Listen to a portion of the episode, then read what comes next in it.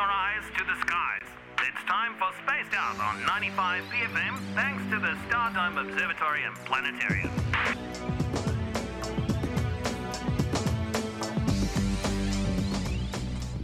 Coming, Josh Kirkley. Kia ora, how's it going? It's good, mate. It's good. How's it going with you? Yeah, yeah, we're all good. We're um, getting ready to open soon, so yeah, looking forward to summer. Getting nice and hot. Do you have a tentative date for the Stardome to reopen to the public?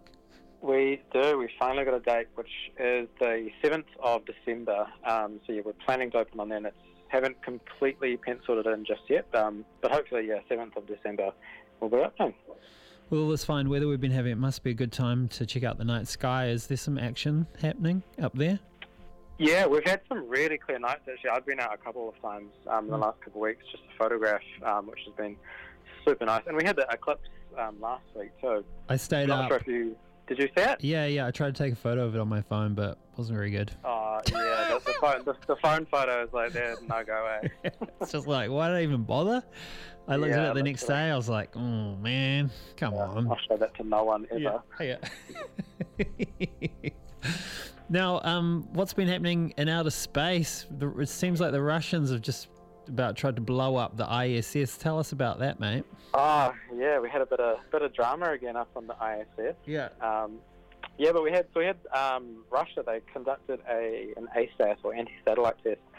Um, so they fired you know a rocket up into space and shot down one of their old satellites, and that you know exploded. That became thousands of pieces of debris, which is now orbiting the Earth. Yes. Um, but the, the debris path was close to the ISS, and you know they can track the debris.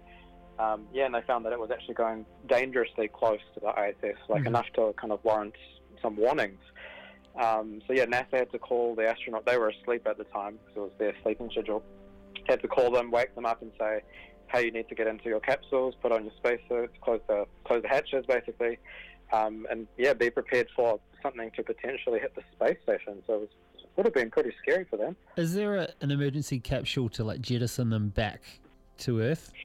Yeah, so they, they basically used their escape capsules are the same ones that they came in. So Mhm. they basically went into their, their Dragon spacecraft and the Soyuz spacecraft for the Russians. Yeah. Um, donned on, you know, put on their spacesuits and kind of were prepared, were prepared to leave, you know, if something smashed into the station. Um, but yeah, it, I think it would have been, you know, pretty scary to be woken up when you're half asleep being told, hey, you need to get into your escape capsule now. So Totally. Especially Yeah. if I mean, if the ISS is surrounded by a bunch of space junk, surely evacuating would be dangerous as well. It'd be like a big Well, cloud the of thing, junk. yeah. And that's the thing, because you know you can imagine if there was this field of de- you know thousands of pieces of debris passing. If you were in a capsule that left, you'd still be passing through that debris field. Hmm. So, um, and there was actually audio. You can hear the audio from mission control calling them, saying you know you need to get into your capsules. And the astronauts even ask, you know, do we have you know SpaceX on the line in case our capsule gets hit? Um, so that was a real danger too. So yeah, it was just a stupid thing for the Russians to do, and also kind of weird that they did it, considering you know they have their own astronauts up there too. They've got two Russian cosmonauts. So, Don't they have a, yeah, a was- film crew up there as well, or something? Oh, they did a yeah a couple of weeks ago. They're back back on Earth Okay. now. Yeah. Um, but yeah, it was just a real stupid move altogether, and it's obviously it plays into the politics of you know space warfare and all that. But Mm. yeah, it would have been scary for the astronauts.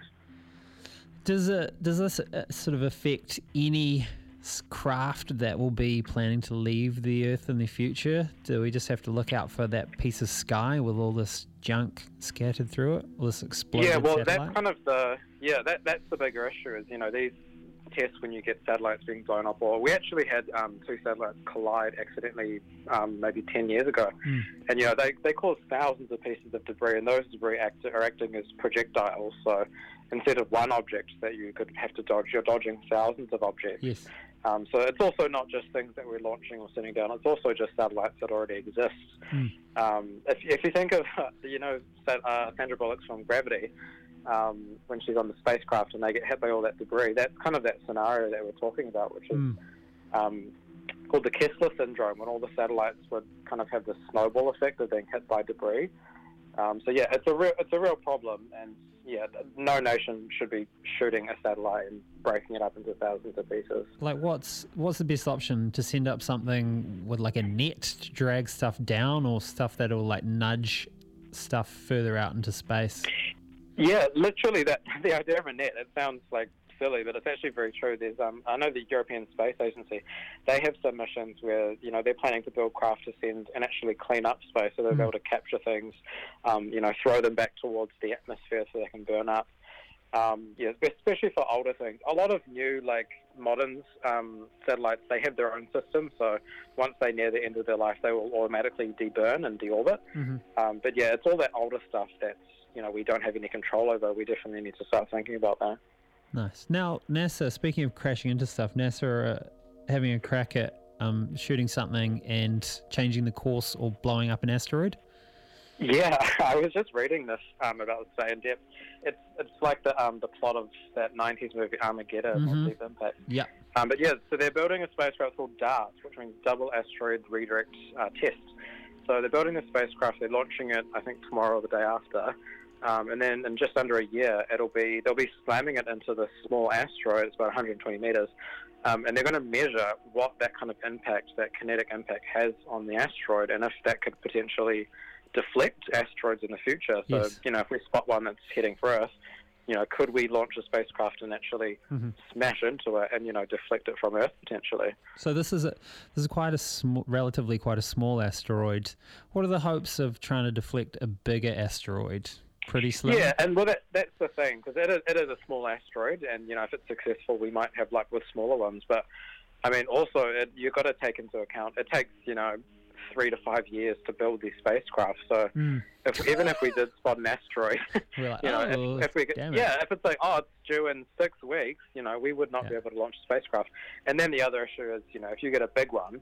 Um, you know, over a kilometre or something, something like a small spacecraft heading into it is just not going to have an effect. Yeah. So, yeah, it, it is a small mission, but it's definitely um, kind of a step in the right direction for planetary defence eventually. It's crazy that we're only just trialing this now. Surely, Yeah. it, it seems like one of those things we might have had a go at, uh, you know, a long time ago. But Yeah, and a lot of it comes down to funding because we, we've built telescopes and um, missions that actually detect all of these asteroids and have kind of, you know, we know where they are. Um, but in terms of actually getting out to those asteroids, yeah, NASA's just never really received funding, so it's only now that we've kind of started to. Um, but yeah, I mean, you know, astronomers always say the only reason the dinosaurs went extinct is because they didn't have a space program, you Mm. know? So these are things we'll have to think about in the maybe they did. sure. Maybe they did. Maybe, yeah, maybe they left the Earth, actually. That's the real issue. Oh, I mean, how realistically, how long would we have if there was an asteroid? Do they just suddenly appear and we've got like 24 hours? Yeah, it's it's kind of it's hard to say. I mean, we know of a lot of asteroids. We've discovered like something like twenty-seven thousand of them. Mm. Um, but I don't. I'm not sure if you uh, remember this, but back in 2013, there was a meteor that exploded over Russia. Yes, I know Um, the one. Yeah, over Siberia, the Chelyabinsk meteor, and that you know that exploded in the sky. That was a 20 meter asteroid, and it damaged you know buildings and it injured thousands of people. Sorry, how big we was had it? no. We had what was that? How big was the asteroid? Uh, about 20 meters. So it was Okay. quite you know small. 20 decent damage. meters. Okay. So you can imagine like a you know hundred plus meter.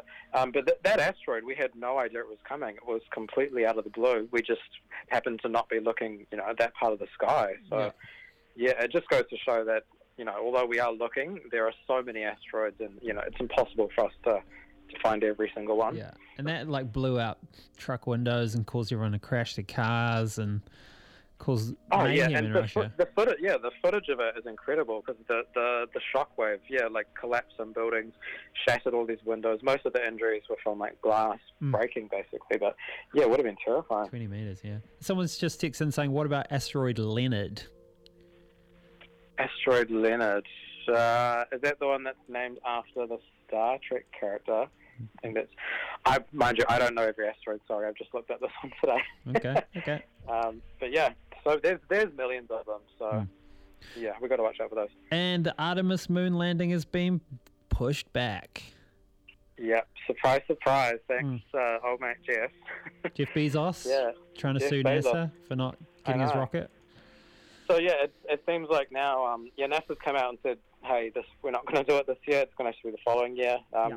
I think a lot of us were kind of expecting it, but even even NASA, they did come out and say, you know, this partially this delay is because of the spacesuit we had with Jeff Bezos' company because you know as that was in court, they had to stop work on their mission with SpaceX. So yeah, it's, it's been delayed basically. Mm-hmm. Um, but yeah, it's only by a year, so it's not a huge huge delay. But yeah, hopefully it's soon. And they still have to build the rocket, which is big enough to launch the asteroids up to the moon, right?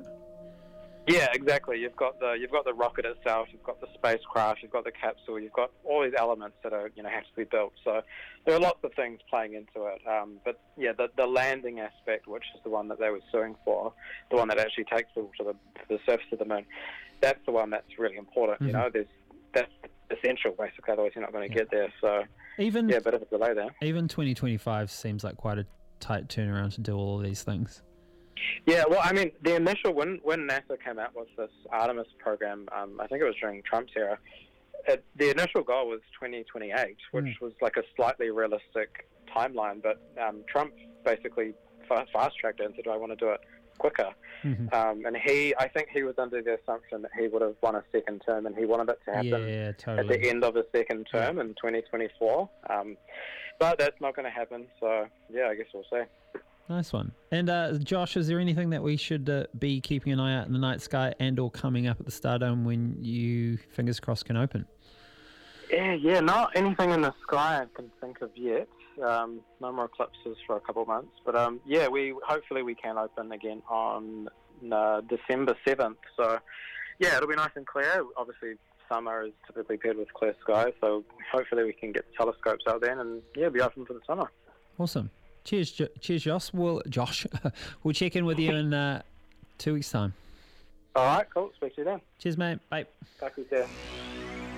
Control, we are docked. That was spaced out on 95 BFM, thanks to the Stardome Observatory and Planetarium.